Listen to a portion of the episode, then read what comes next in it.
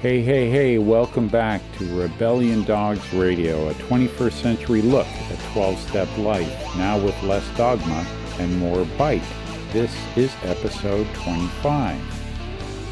Why can't I convince you that what you believe is silly and what I believe is righteous, or vice versa?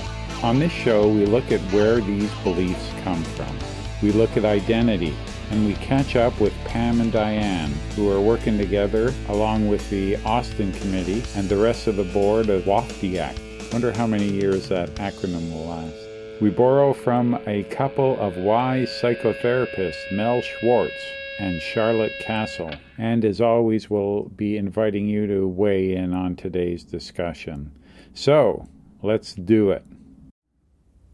Because identity politics has such a bearing on me and my relationship with recovery, I assume that identity and identity politics has the same importance in your life. All of us, positively and negatively, are impacted not only by how we feel about ourselves, but the reaction we get from speaking freely when we have the courage to tell the world who we really are. Being an alcoholic or an addict comes with identity issues, and with it, everything from pride to shame. And our recovery culture is a culture of subcultures the moderation management followers, the abstinence based models of recovery. These are two subcultures. Inside the abstinence based model, there's the 12 steppers, other mutual aid organizations, the DIYs, the do it yourselfers. We're all more than recovering addicts, too. And so our identity is more than just being an alcoholic. At the time of recording episode 25 of Rebellion Dogs Radio, it's July 2016. And in Toronto, the month of July kicks off with uh, Pride, Gay Pride, LGBTQ community pride.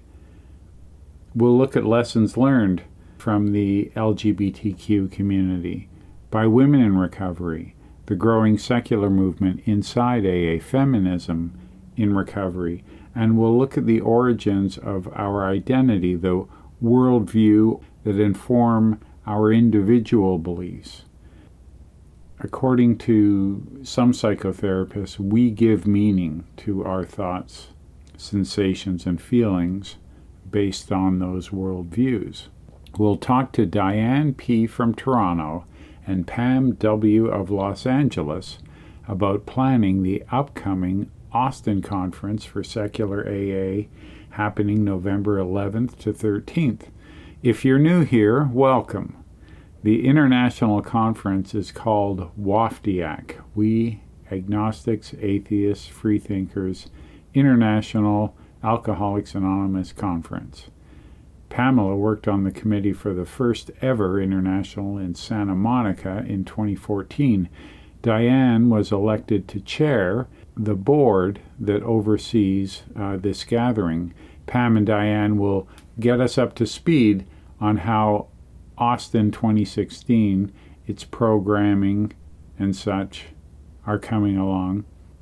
If you're going, it'll be great. If you're on the fence about coming or not coming, it'll be great too. Before Austin in November, I am going to be in Minneapolis October 7th through the 11th. That's for the NAADAC annual conference, NAADAC. It's an international organization of addiction treatment professionals. No, I don't identify as an addiction professional, but I am going uh, to co moderate a workshop on identity politics. John McAndrew will be joining me. He actually is a treatment professional, and we met at the 2014 NAADAC conference in Anaheim. I attended there to uh, introduce the professional community to our book Beyond Belief Agnostic Musings for 12 Step Life. And I had with me some other uh, secular books about recovery. The Little Book, for instance, Roger's book. If you're a regular to the show, uh, John McAndrew was our guest on episode three. He was talking about grief and trauma. Last year, John and I hosted a retreat in Sedona, Arizona called An Atheist and a Theologian Go on a 12 Step Call Together. Well, that's about identity, coming to AA from a natural versus a supernatural worldview, will inform your belief about addiction recovery and the 12 step model. Well, John and I are talking to professionals about these identity issues with professionals who counsel. To use NAADAC's language, counsel those who suffer from process and substance use disorders. Labels have a bearing on identity and how we identify as individuals and as a community they change for the better uh, to fight stigma, break down the barriers to recovery, and help foster an accurate and positive self image when it comes to our affliction or afflictions. With your permission, I'm going to practice some of my NAADAC presentation with you today. Specifically, I'll be mulling over how hardwired we are when it comes to core beliefs, how these beliefs inform our language about addiction and recovery. What beliefs can we or should we influence the newcomer to recovery to change?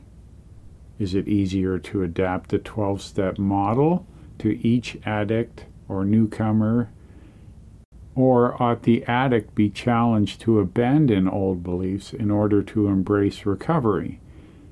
Or, another way to put it, what's more adaptable, the model or the afflicted? So, we're going to touch on how likely people are to change, and how flexible our model of recovery might be.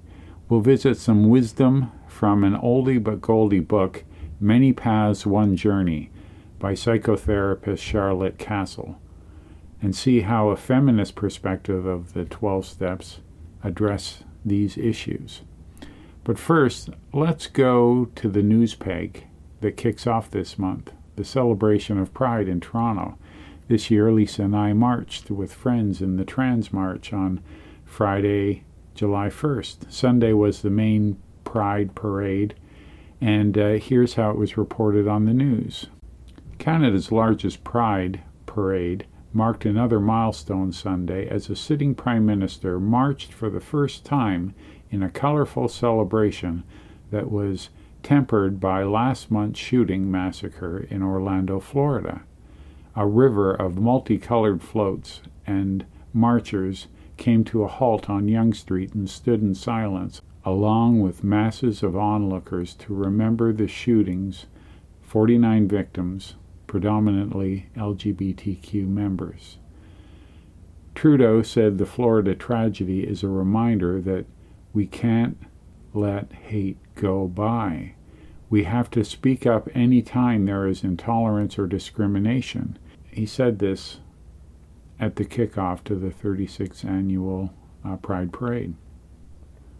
Other politicians who marched in the parade included Ontario Premier Kathleen Wynne, Toronto Mayor John Tory, a Green Party leader, and a Conservative uh, federal leader were there as well. Tory, Toronto's mayor, said the Orlando mass shooting showed that We've got things to do to promote tolerance and inclusion. Andrew Solomon, I've quoted him before. He's a New York Times writer and author of Far from the Tree Parents, Children, and the Search for Identity. He says there's always someone to take our humanity away and always someone to restore it. Oppression breeds the power to oppose it.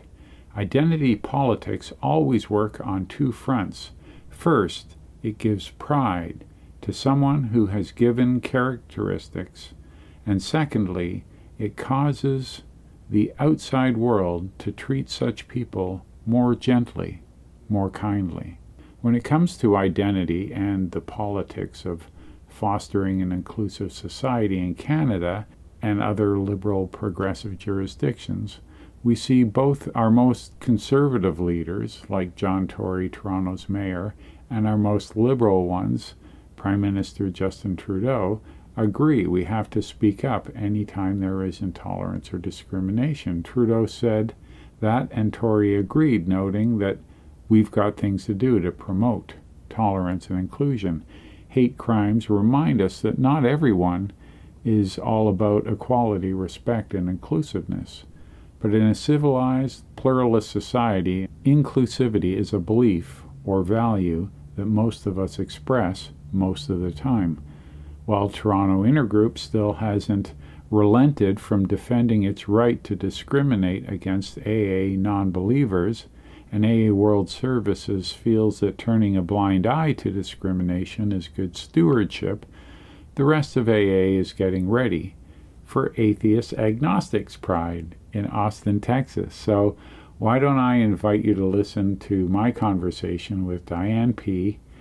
from WAFTIAC? She's the board chair, and Pam W., advisory to the board. The discussion was held with Diane and me in her office, and Pam W. calling in from LA uh, and conferencing in on the phone. After this, we'll talk about how one psychotherapist, Mel Schwartz, explains that what we believe is not easy to change. Deep below our beliefs, our worldviews make it very difficult for you and I to convince each other that the other's beliefs are all wrong. But first, on the road to South by Southwest, which I borrow from Austin's March Music Festival, I will call it Sobriety by Southwest. So, anyway, here we go. Listen up. This is Pam W., and I'm an advisor to the WAFT IAC board. And this is Diane P., chair of WAFT IAC, and you're listening to Rebellion Dogs Radio. So, I'm going to start with you, Pam. Three people uh, put on the first ever international conference for agnostics and atheists in AA, which is quite an accomplishment. And then the second one, you, there's more structure, and then everyone in our community feels like an advisory to the committee. You know, this should happen or that should happen. I was joking to Diane earlier that even in a secular meeting, it's amazing how much we can find to disagree about. So, what are you seeing in differences in terms of aiming towards Austin compared to the first ever Santa Monica conference? Wow, there's more people involved in the decision making, and um, you would think that maybe that would move more smoothly because we were actually, even though we were doing the work, the three of us, we were taking input from people. Mm-hmm. We were talking to people, we were listening, and so some of the disagreements, we had to kind of just make our own decisions and run with it, even though we knew there were people who didn't like this or didn't like that. Um, so there's a lot of similarities. Mm-hmm. At the same time, there does seem to be more ownership, if you will. And I think people feel like they have something to say and they have some power to um, address what they feel is important. I always felt after the first one that it was really in the hands of the fellowship. Yeah. But it wasn't something we could control anymore, and I liked that. I yeah. thought, you know what, there have been a lot of changes I wouldn't, I didn't necessarily want, but it's been really lovely to be able to take my AA um, training, if you will, and go just let it go. It's it's it's good. It's fine. It's it's in the fellowship's hands, and and to be really comfortable with that. There's a personal journey there for me too, to be able to just watch something evolve, and just to have like I don't know, made a baby and said, "Here, here you go. You guys raise it." exactly. Okay, this yeah. is life. There's no uh, owner's manual. Good luck. Maybe on the first one, there might have been some feeling at the end, like, "Well, we want to, we would like this to change, or we'd like to that." I mean, a very, very clear example was at our business meeting at Santa Monica was the addition of atheist in the name. Yeah. Because there was there was a definite feeling among some people that they weren't being included. We didn't feel that way, but it was a word that wasn't there, and some people felt like that wasn't um, representative of them, and it was never intended to exclude. But my observation is that um, there's a lot more um, vocality, if you will, and input and addressing the things that maybe individuals felt should have occurred with the first one, but they didn't feel like they had a voice. As I felt, pass it on to the to the fellowship. But once that first one came around, I I looked to Dorothy and I said, "The fellowship's got it now." Yeah, yeah, that, that's a great feeling, isn't it? And that's it was lovely. That's part of identity politics too. I mean, what was the gay movement was the gay and lesbian movement, and now and now is the LGBTQ movement. I mean, it keeps becoming a longer and longer acronym. and uh, we'll probably uh, find that we go through phases too. And AA was born in riots. Smooth sailing is just how the historians tell it. yeah, exactly. Rewritten history. Uh, Diane, how do you find this different than uh, running a home group? I find that people are on the board, they have an agenda, they have some either a speaker they want, a certain uh, the, the atheist represented or the gay group represented, whereas at a, ho- a home group, we're all just there pretty much for the 12 step service to, to maintain sobriety and to help the newcomer who comes through the doors. And there doesn't seem to be much of a agenda. Our, my home group is small enough that the business meetings go fairly smoothly, and we only have about four a year, whereas we're meeting every two weeks now as the board. And we've gotten through the roughest of it, but as far as uh, speakers, keynote speakers, panels, what how many of them, what room size, because everybody wants to get as many people listening to their important panel as possible. Mm-hmm. a lot of personalities. As soon as there's an agenda or a passion that somebody has, that's where the the, the wheels on the wagon slow down. And how does the program look right now? What can people look forward to when they get to Austin? When do things start on Friday, and how long do they run? till Sunday? So, for, as far as memory serves, on Friday registration will start around 10:30, and the actual opening will be at 1 p.m. So right after lunch at 1 p.m. and it goes through quite late into the evening, I believe. I don't remember what Friday is. It ends at 3:30 or 4 p.m. on Sunday. Saturday there will be. Uh, we lose the main big conference room uh, by 3.30 or 4 but then there's going to be the general business meeting for all members not an executive meeting but a, uh, for every all of us and there'll be some issues to be talked about and voted upon and so that'll be on saturday around 4.30 i think it is and then what about things like uh, getting around austin or you know like social type things mm-hmm. is there anything added some conferences have dances and some have outings or something like that. That's right. I, I know there's going to be Nick, the host city chair, he's going to have some options for us because uh, there's a lot to see and do and good music in Austin. And I believe there's going to be a Saturday uh, casual supper before that that it will be not as necessarily a seated supper, but a meal about because it was decided that we didn't want a formal catered supper, but it, it might be provided, cooked, cooked for us, but not where we have to sit eight at a ta- round yeah. table like at a wedding. Yeah. So keeping it casual. And uh, for people who have never been to uh, a WAFTIAC before, where's the best place to go to get information and to get answers to questions like you know, how far is the airport from mm-hmm. the hotel and all that sort of stuff? The best place to start is waftiaac.org. So W A A F T I A A C.org.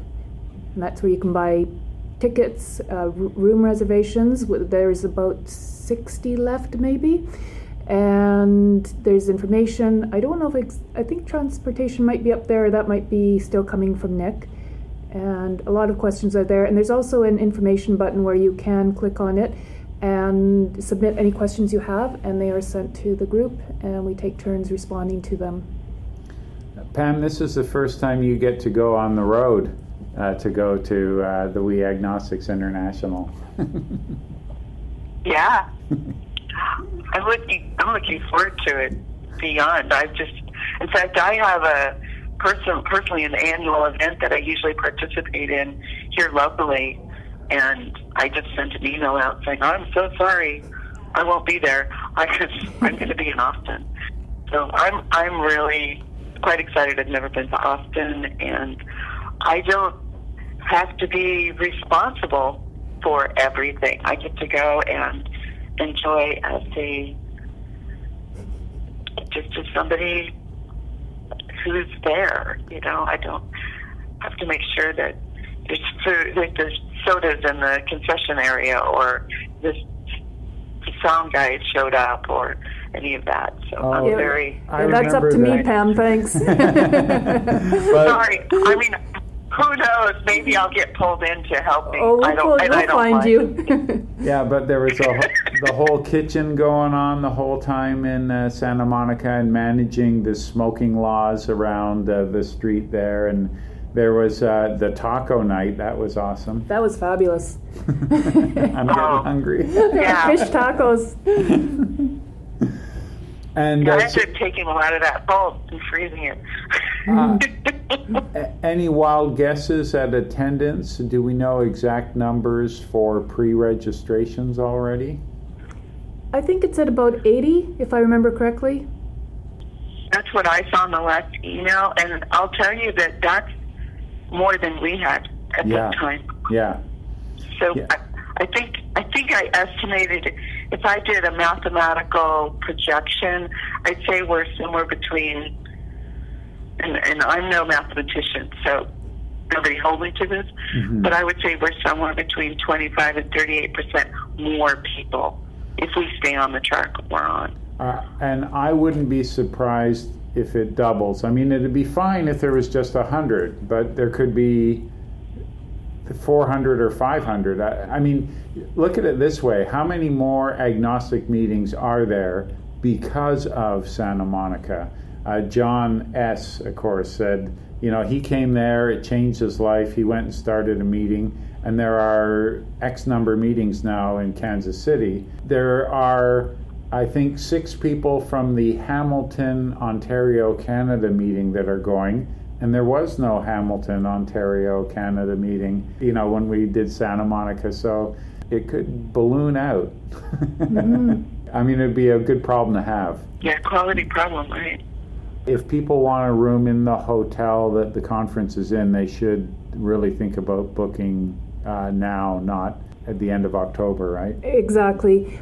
As I said, I think it was 66 was the last count and 150. So I know it's only around half, but those have been trickling in two, three a week, and as it gets closer, people will start uh, clamoring. And most people are going for three nights, arrive Thursday night so that you're ready to go Friday and then maybe leaving Sunday night. Yeah, what I did was I registered way back when, and then I just bought my plane tickets recently because I thought, well, am I going to come in like Friday evening, mm-hmm. or but now I'm coming in Thursday evening and flying home Monday morning. Right? Yeah, so, I think that's what I'll be doing. Yeah, the Facebook group is a good place if people have questions about. Uh, mm-hmm. uh, I don't want to stay at the hotel. I want to be somewhere else, or is there billeting, or any of those sort of local things. Uh, would the uh, WAFT Facebook group be a good place to go just to connect with people? I would say for sure because there's only Nick who lives in Austin and then his committee.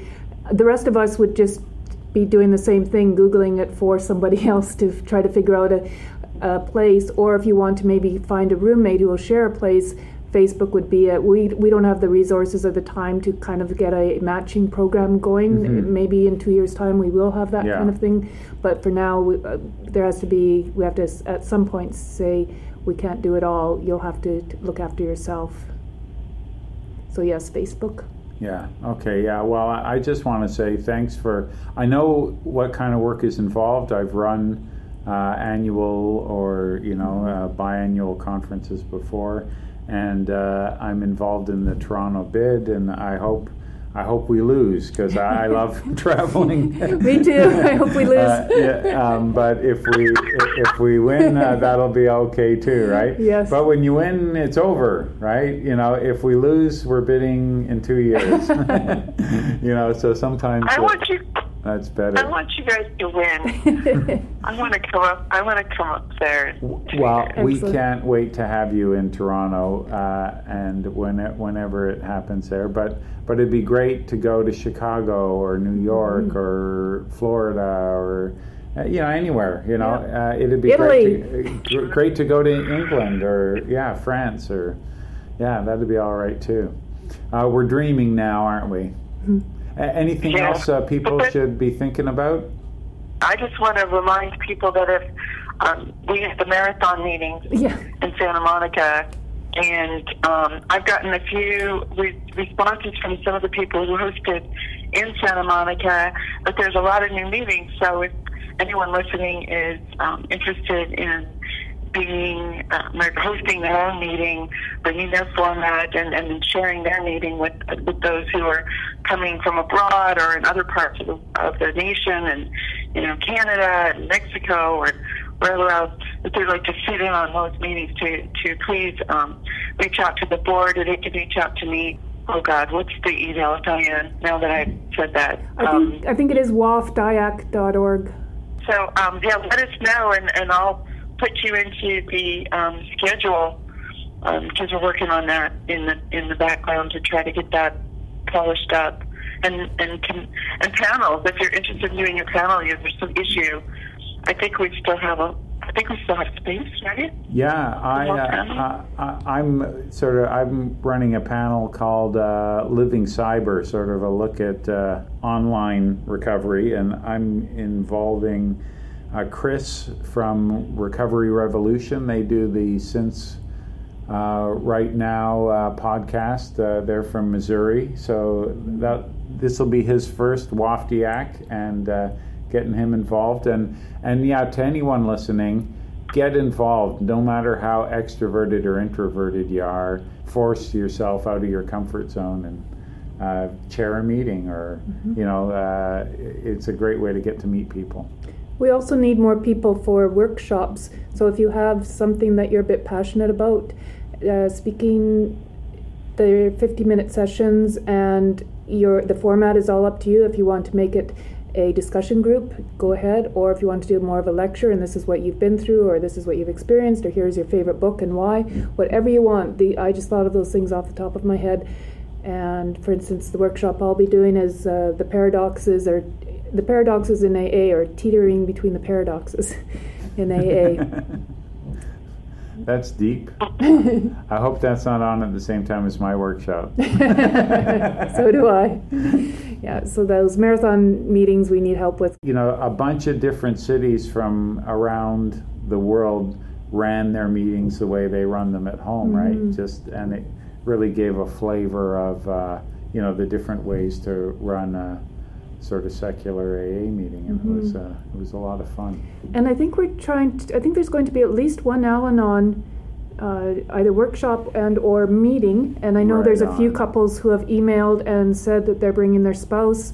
And uh, I've encouraged some to either participate. Some said, no, we're, we're too new right now. And that's okay. But it's all open. All sessions are open Yeah, they're all everyone. open meetings. That's important for everyone to know. Mhm. Yeah, that's great. Well, thanks everybody, and uh, everyone listening. Keep these two busy. Thank you, Joe. It's good for their recovery. Thank you, Joe. Yeah, Pam, it's going to be great to see you again. It won't be that long from now. No, it's happening. No, it's going to go by quickly. Yeah, It is. It sure will. The is going to fly by. Okay, love and kisses, California. We'll see you soon. So thank you. See you. Bye, Pam. Bye. So, are you going? If you're not sure, visit www.waftiac.org. W A A F T I A A C dot org. We'll have links at rebelliondogspublishing.com. Uh, there's a contact us page. If you're feeling lucky, click the Don't Click Here button. Trust me, uh, you'll find links uh, on that page to the Facebook group and recordings from the first biennial conference in 2014, including yours truly. There was a six and a half minute Uh, very rare Joe C. brevity talk, and there's keynote addresses from uh, Marya H., author of Waiting, a Non-Believer's Higher Power, GSO uh, General Manager at the time, Phyllis H., Chair of the General Service Board Emeritus, Reverend Ward Ewing, and dozens of other panels and talks from humanists, freethinkers all around the world. Now, people who are drawn to secular AA have a particular belief. People who prefer a secular view of AA have a natural worldview. Uh, nature has laws, and we're all influenced by these laws of nature. There is no prayer answering, sobriety granting deity available to someone with a natural worldview. Even some who believe that there is a creator deity, some of these faithful don't believe in an intervening God that takes interest in our choices on a day to day basis. Beliefs about how the universe or recovery work are informed by each of our worldview or core beliefs. When the book Alcoholics Anonymous was written, there was a predominant core belief, a worldview in the self help uh, world as it pertained to alkies. And that worldview was a supernatural worldview. The book was written from an American point of view. 95% of Americans at the time believed in a Judeo Christian, moral minded higher power people of other supernatural worldviews were less than one half of 1% in the United States. People with no faith at all in Yahweh were only 5% or less of Americans when Alcoholics Anonymous, the book, was written. Sobriety could be possible for anyone who held this widely held belief. And if you didn't hold that worldview, don't be so stubborn. Just change. That was an easily defended position in 1939. Now, in America, those who believe in a higher power um, don't all call that deity him or God. Uh, there are four times as many people without a supernatural worldview, and outside of America, in other developed countries, a natural worldview is even more prevalent our core belief or schemas are change resistant. If you have uh, ever been to cognitive behavioral therapy or any half decent addiction treatment, you'll learn about automatic thinking and how we react or overreact. We are motivated to change in some cases and encouraged to change in other cases. Either way, change is hard. Why? Well, according to some, like psychotherapist Mel Schwartz, there's a view that the model of how we tick is a three layer pyramid. The base of the foundation would be our worldview. Above that is our belief system or our values. So our worldview informs our belief system. And above that, at the peak, would be our thoughts and feelings, the decisions we make. This relationship is in place with everything from experiencing the unexpected broken shoelace when we're late for work to facing trauma, abuse, health, financial, or relationship problems. Our core belief, worldview, schemas come with biases and prejudice, what CBT practitioners call automatic thoughts or automatic feelings. So Schwartz is a psychotherapist and lecturer who sees it as a f- flawed or faded effort to help people when we ask them how they feel and how they're thinking. We might go so far as to inquire what their beliefs or values are, but how many professional counselors start to explore their patient's worldview? Ladies and gentlemen, Mel Schwartz. Here's the model of the mind that I'm working from. Now, most people work with change based upon the top of the triangle. We're told to change our thoughts, change our feelings, change our life experience. Sometimes somebody might inquire as to what are your beliefs, which are informing those experiences. But it would be very rare indeed to have somebody ask you, What's your worldview? What is a worldview? Many years ago, we used the word paradigm, which has now been replaced by the word worldview. A worldview essentially is how do we see reality? What is that reality informing us? Now, my belief is that worldview is at the core of how we experience life, and the worldview filters up and informs our belief system. And our belief system, of course, informs our thoughts, our feelings, and our life experience. I'll describe a couple of worldviews so we can get a feel for that for those of you who aren't familiar with the term. Before the age of reason, logic, and enlightenment, the prevailing worldview was a very magical, mystical worldview, full of superstition, in which everything was connected with everything else, and there was a lot of magic, and there were gods all over the place.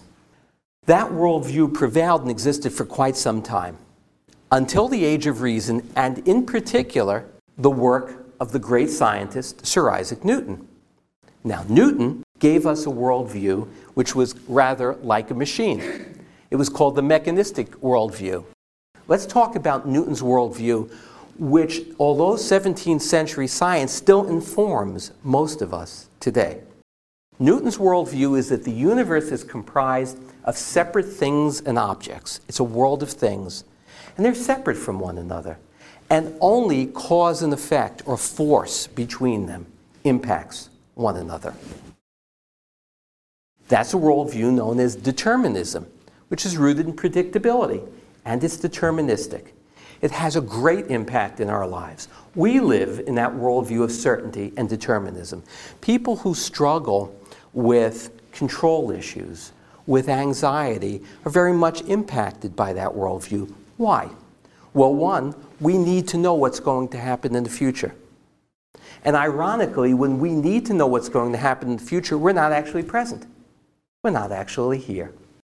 Um, anxiety is about the relentless, inexorable tendency to fragment, to divide up, to analyze, and to judge, which is rooted in Newton's worldview because the more you can analyze in that worldview, the more you can predict future events.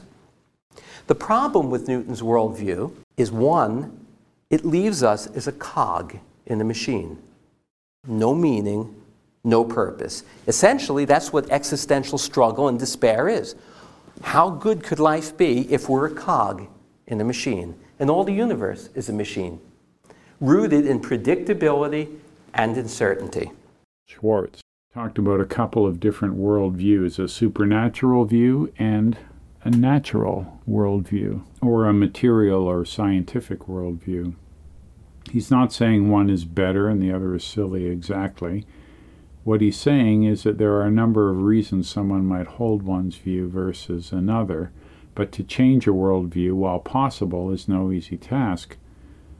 So we've looked at some cues from the LGBTQ pride community We've breezed over one model that suggests change is best accompanied uh, by something other than a one size fits all model.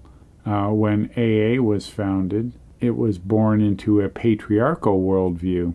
AA's book was written to help the privileged members of society male, heterosexual, American Caucasian alcoholics who held a supernatural worldview, but it was intended to meet the needs of all of them. Let's look at the identity issues and politics of women in AA from a feminist point of view. The 1990s was rich with new literature. Dr. Martha Cleveland and Arlys G. wrote the Alternative 12 Steps A Secular Guide to Recovery, published by HCI Books. Philip Z. wrote A Skeptic's Guide to the 12 Steps under Hazelden Publishing. And Charlotte Kasl in 1992 gave us Many Roads, One Journey, moving beyond the 12 steps. What makes this era so ripe for liberal writing about AA? Well, let's look back to the mid 80s. Bob P wore many hats in the service of AA, including being the general manager from 1974 to 1984. Bob passed away in 2008. In his final speech to the General Service Conference in 1986, he had these remarks to share with us. If you were to ask me what is the greatest danger facing AA today, I would have to answer the growing rigidity. The increased demands for absolute answers to nitpicking questions, pressure for GSO to enforce our traditions, screening alcoholics at closed meetings, prohibiting non conference approved literature, i.e., banning books, laying more and more rules on groups and members, and in this trend towards rigidity, we are drifting farther and farther away from our co founders. Bill, in particular, must be spinning in his grave, for he was perhaps the most permissive person I ever met. One of his favorite sayings every group has the right to be wrong. He was maddeningly tolerant to his critics, and he had absolute faith that the faults of AA were self correcting. Well, as Andrew Solomon said about identity politics there is always someone there to take your humanity away and always someone to restore it. Oppression breeds the power to oppose it. Well, a growing rigidity in AA is going to create a liberal, diverse reaction. So the environment was ripe for some very meaningful books. Charlotte Kasl is a psychotherapist, speaker, and she authored Women, Sex, and Addiction, Finding Joy, Zen in the Art of a Happier Life, a series, If the Buddha Married, Had Children, dot, dot, dot, Many Roads, One Journey, which we'll get to. Uh, she has her own customized AA style steps that uh, are actually called the 16 step program of discovery and empowerment. Let's look at some excerpts from uh, Dr. Kasl's book. Uh, this is chapter 6 of Many Roads, One Journey, an introduction to the 12 step program. Let's remember it was written in the 90s. In Alcoholics Anonymous literature, we find two contradictory statements that underlie the frequent double message communicated by 12 step programs. One is humble and suggests that there is choice. Our book is meant to be suggestive only. We realize we know only a little. And the other makes an unconditional assertion. As soon as a man can say that he does believe, or is willing to believe, in a power greater than oneself, we emphatically assure him that he is on his way. Unfortunately, the we realize we know only a little has been largely forgotten in recovery circles, while the claim of needing a belief in God has been widely accepted. Another important distinction is to separate the problems that arise from the use of the steps per se and the problems people have in groups because they are imperfect people in patriarchy, sometimes rigid, abusive, or acquiescent. Not all abuse and oppression that happens in groups can be attributed totally to 12, the 12 step format. The sacrosanct nature of the 12 step uh, institution, which echoes patriarchy's self righteous stance, has often led people to mute their inner wisdom and surrender to external controls such as group rules, which are counter to the goal of empowerment. On page uh, 141, uh, Kasl illustrates the original six steps, uh, which are very similar to the Oxford group. So in her book, the version is one, complete deflation, two, dependence and guidance from a higher power. Three, moral inventory. Four, confession. Five, restitution. Six, continued work with other alcoholics. As these steps were an oral tradition, one alky talking to another, they were liberally interpreted, and even the same author from time to time, depending on their mood or the prospect they were working with, might alter them. Bill himself had a handwritten version that he showed Ed Dowling that can be viewed in AA's archives in New York City. This 1953 variation goes like this. So the order of the six are different. One, admit hopelessness. Two, got honest with self. Three, got honest with another. Four, made amends. Five, helped others without demand. And six, prayed to God as we understood Him with a small h. So if the steps were to be obeyed exactly as written, ever, I don't know when that was. While they're the same very unoriginal ideas, you might be persuaded to find God in step two or six, depending on your sponsor and their best recollection. In many roads, a one journey, Kasl continues. Bill Wilson formulated the current 12 steps from 1938 to 39, several years after meeting Dr. Bob Smith, who joined him in working towards the creation of anonymous support meetings. The steps and their format for meeting are included in Alcoholics Anonymous, which is generally referred to as the Big Book. A fundamental question arises at this point is a spiritual path as suggested in 12 step programs necessary for someone who wants to cease their addiction to substance or behavior? The answer is not necessarily. Atheists, agnostic, and lots of other people stop their addiction or their use of alcohol and drugs without even attending 12 step support groups. Put in its simplest form, sobriety is sobriety. And a spiritual journey is a spiritual journey. Many people who become sober decide to embark on a healing journey, but it's not necessarily the criteria for sobriety. Many people start attending meetings in order to maintain sobriety but stay for spiritual growth. What I see happening is that people stay in 12 step groups for years not so much because their sobriety would be threatened if they stopped going, but because they value the bonds with others, which for men in particular are not readily accessible elsewhere. Hmm. Uh, you know, I never tire uh, from hearing uh, Ward Ewing say, experience trumps explanation. And that's a slogan which rings true when I hear Charlotte Kasl saying, what she's saying. While people attribute their sobriety to God or the steps or going to meetings, correlation does not prove causality. While there are some enthusiastic 12 steppers who see one as clearly causing the other, maybe it does, and maybe it doesn't. What Kasl has to say about men uh, resonates with me uh, finding sports and business colleagues in the boys' club is easy, uh, but sharing on an intimate level, as we do in AA meetings, I, I don't find that often, be it in the business or even in the arts community.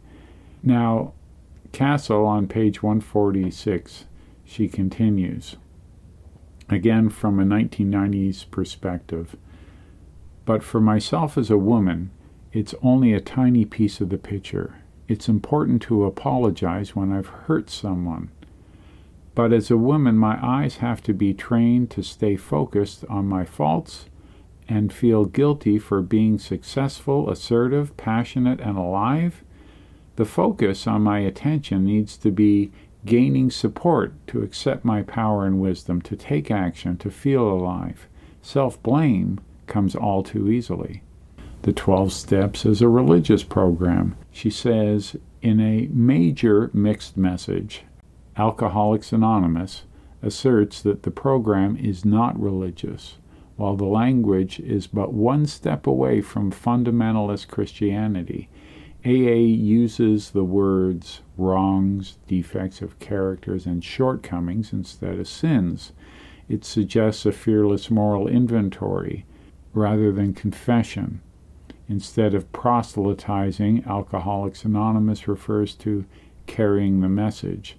The chapter in Alcoholics Anonymous entitled We Agnostics affirms that AA believes that only a spiritual experience will conquer alcoholism. In step three, where people are told to turn their will and their lives over to the care of God, when I say to people in the program, that sounds religious to me, they respond, Oh, anything will do for a higher power, a doorknob, a tree, or car. That answer seems to trivialize the notion of a greater or higher power. She makes a comment on the danger of making promises. The program makes promises. If we are painstaking about this phase of our development, we will be amazed before we are halfway through. We are going to know a new freedom and new happiness. We will not regret the past, nor wish to shut the door on it. We will comprehend the word serenity, and we will know peace fear of people and economic insecurity will leave us. These promises are beautiful, and it's important to instill hope in helping people. Yet, blanket promises such as these can also be seductive for someone who wants magical formulas for perfect cures. About an all powerful male God. Bill Wilson was on the right track for people with inflated egos in stressing that there was a power greater than the person's own ego. People who are used to controlling others have great difficulty thinking they can't control alcohol. But Bill Wilson made the leap from needing to tame the inflated ego to surrendering to an external, all powerful male God. I believe the unnecessary leap reflects the fact that Bill was culturally influenced with a predominantly Christian male Oxford group and his own conversion experience. The only model he knew for deflating the ego came through the Christian model of confession and humility. A difficulty with the notion of a higher power is that it implies a sky god that makes people lower. It creates duality the God out there and up there as separate from self. We need a balance between self examination and accepting life's imperfections. She talks about the cult of conference approved literature, sponsors, and labels. Many paths, one journey is more complementary than critical when it comes to the 12 traditions. There's great wisdom in many of these traditions that go against aspects of hierarchy and patriarchy. For example, the belief that the common welfare of the group comes before individual personalities is something terribly missing in our culture at the present time, where the privilege of the few increasingly takes precedence over the safety and well being of the majority. Yet there is a catch. Because women are so used to sacrificing their individual needs for the needs of men, a woman who is abused in a group may follow her female conditioning and interpreting the traditions to mean she shouldn't complain. The group is more important than she is. Of tradition, too, Kasl writes, Our leaders are but trusted servants, they don't govern, is part of a positive, non egocentric belief that we are all working together. No one is the boss we all serve each other. This implies equality, a step towards empowerment for everyone. Isn't that interesting what Kasl says about social and economic disparity long before there was the 1%, 99% language? What did you like about what she had to say? Or do you disagree? We want to hear from you. Check out amelschwartz.com for more of his videos, his blogs, and his services. Charlotte Kasl, K-A-S-L dot com for links to her books and videos. And both of them are on social media. Of course, make sure you're on the waftiac.org newsletter uh, to keep up to date. Uh, after our uh, meeting on Thursday, Beyond Belief Agnostics and Freethinkers group in Toronto, a few of us went out to see a band called Moulettes and I'm going to share something from their new record. RebellionDogsPublishing.com for links to this band, guests, and notes. Until next time, we'll see you online. Ladies and gentlemen, from the UK, Moulettes.